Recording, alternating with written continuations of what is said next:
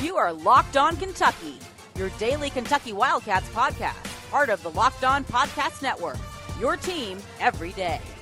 Hey, this is Dan Reefer with Locked On Kentucky. Uh, we got a little issue here to uh, to tell you about.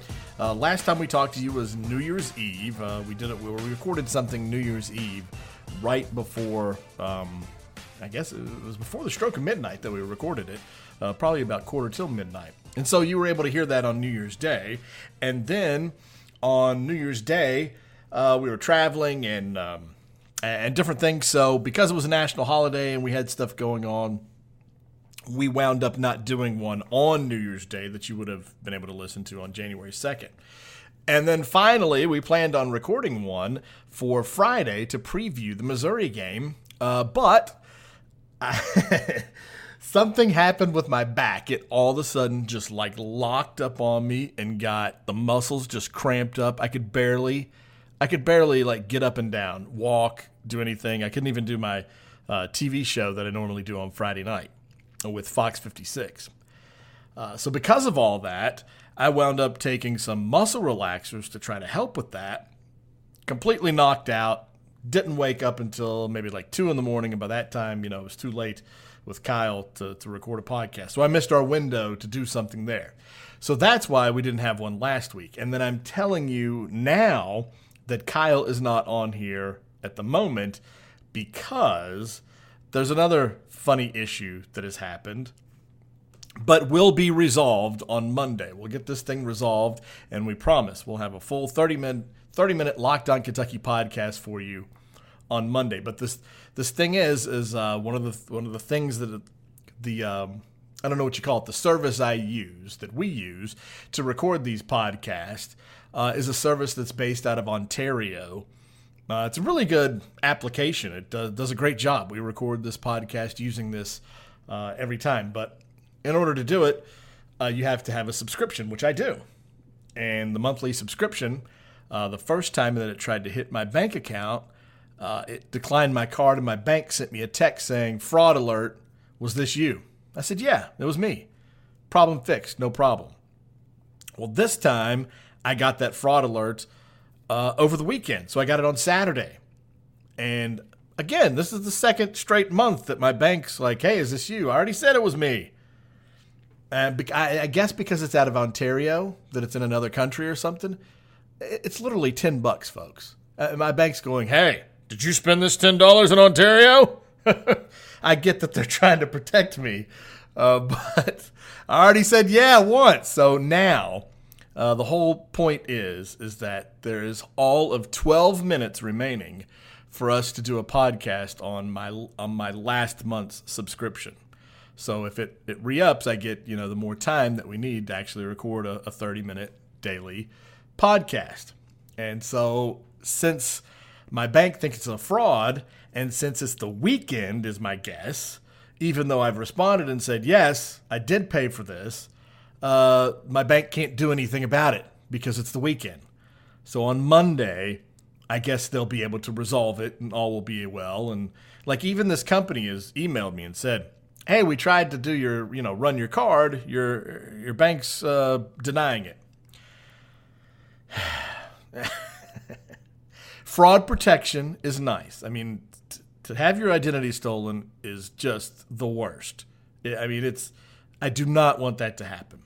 But at the same time, we got a precedent here. Hey, uh, this this company charged my card for 10 bucks. You asked me if it was a scam. I said no. That was in December.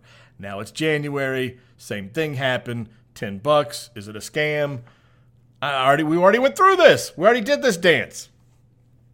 So anyway, that's the issue. That's why you are not getting Kyle and I's take on the win over Missouri or, or anything else Kentucky uh, basketball related on this particular episode because it's a super short episode. Because uh, as I'm talking to you, I have eight minutes remaining uh, to speak. But obviously, uh, just real quick, Nick Richards was huge. I mean, that was um, for him to back up what he did at Louisville against Louisville the very next week to begin SEC play. Uh, and to take on the challenge of Missouri's big men, which Cuonzo Martin the Tigers head coach said was their MO. Like, whoever wins this game in the paint, whichever's bigs play better. So that was their whole thing. And I think the biggest thing to come out of not only uh, Nick's back to back performances is that it was a, another way to learn. Like, he learned, as Calipari pointed out afterward, that if, if you're having that kind of game, why would you allow someone from the other team who's not having that kind of game? Or, or Cal went as far as to say, why would you let a, another team put a bad player in against you or something like that to get under your skin and then force you to foul out of the game, get a technical? I mean, Nick Richards had zero fouls at halftime.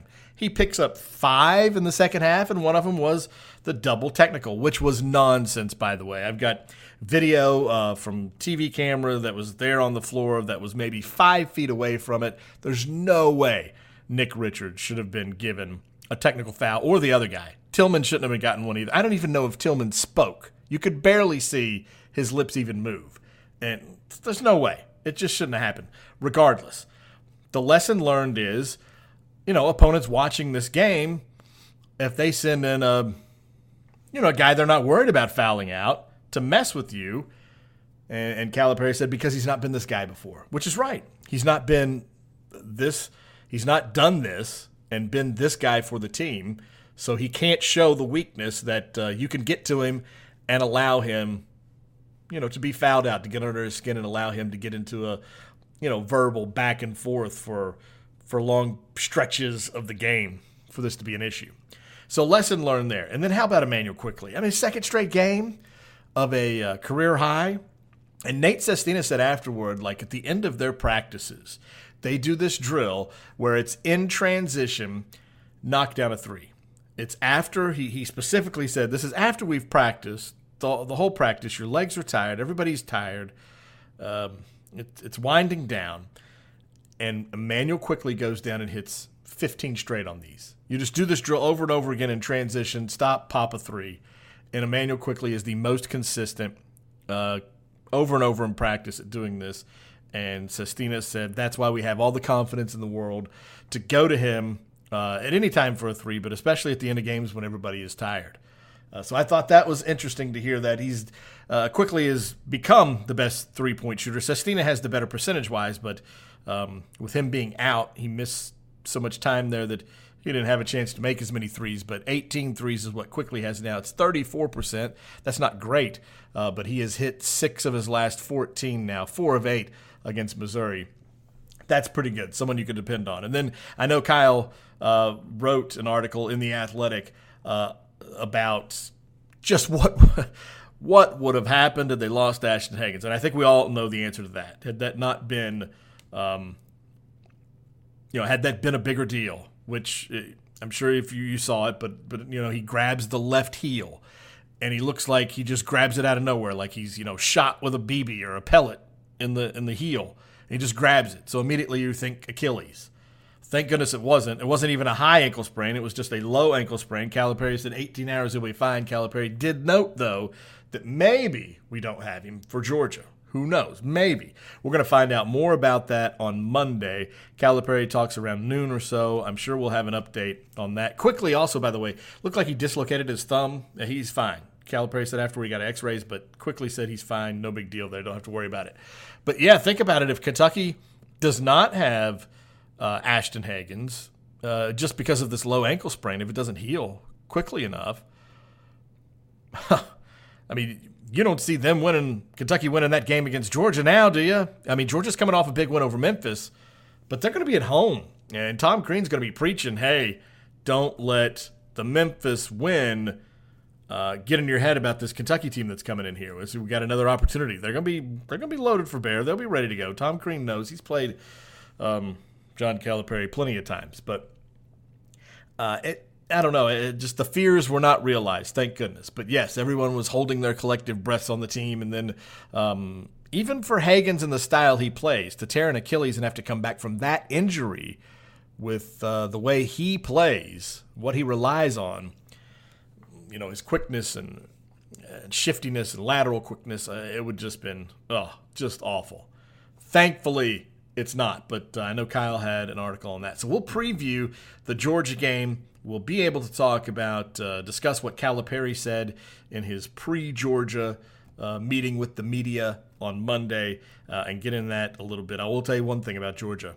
Uh, that was big. They've got a dude named Rayshaun Hammonds, and against Memphis, he had 15 points and 12 rebounds. So that's going to be another battle with Nick Richards. Uh, and the, Anthony Edwards was not very good. He was four of 17, uh, but he still, you know, he did some other things that were good. He got rebounds, he, he got assists, he got steals. Um, but shooting wise, four of 17, still wound up with 13 points. But still, he's a playmaker. Uh, he's definitely their best player. The biggest uh, takeaway I heard from that Georgia game was this stat right here. Last season, Georgia was 0 and 6 in games decided by four points or less. That game against Memphis had 10 ties and 20 lead changes.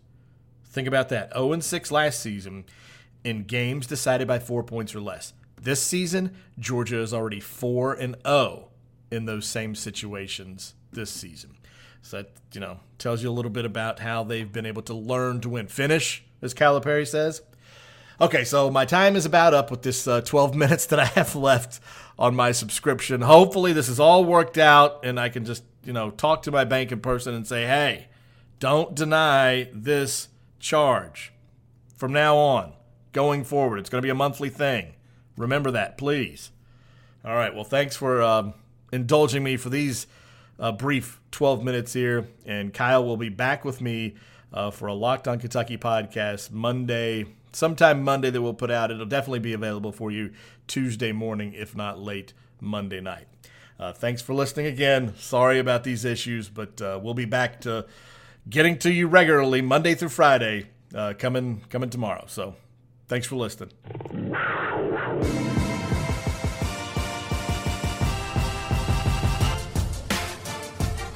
You are Locked On Kentucky, available on Apple Podcasts, Google Podcasts, or tell Alexa or Google to play podcast Locked On. Don't worry, I won't finish. You get the idea.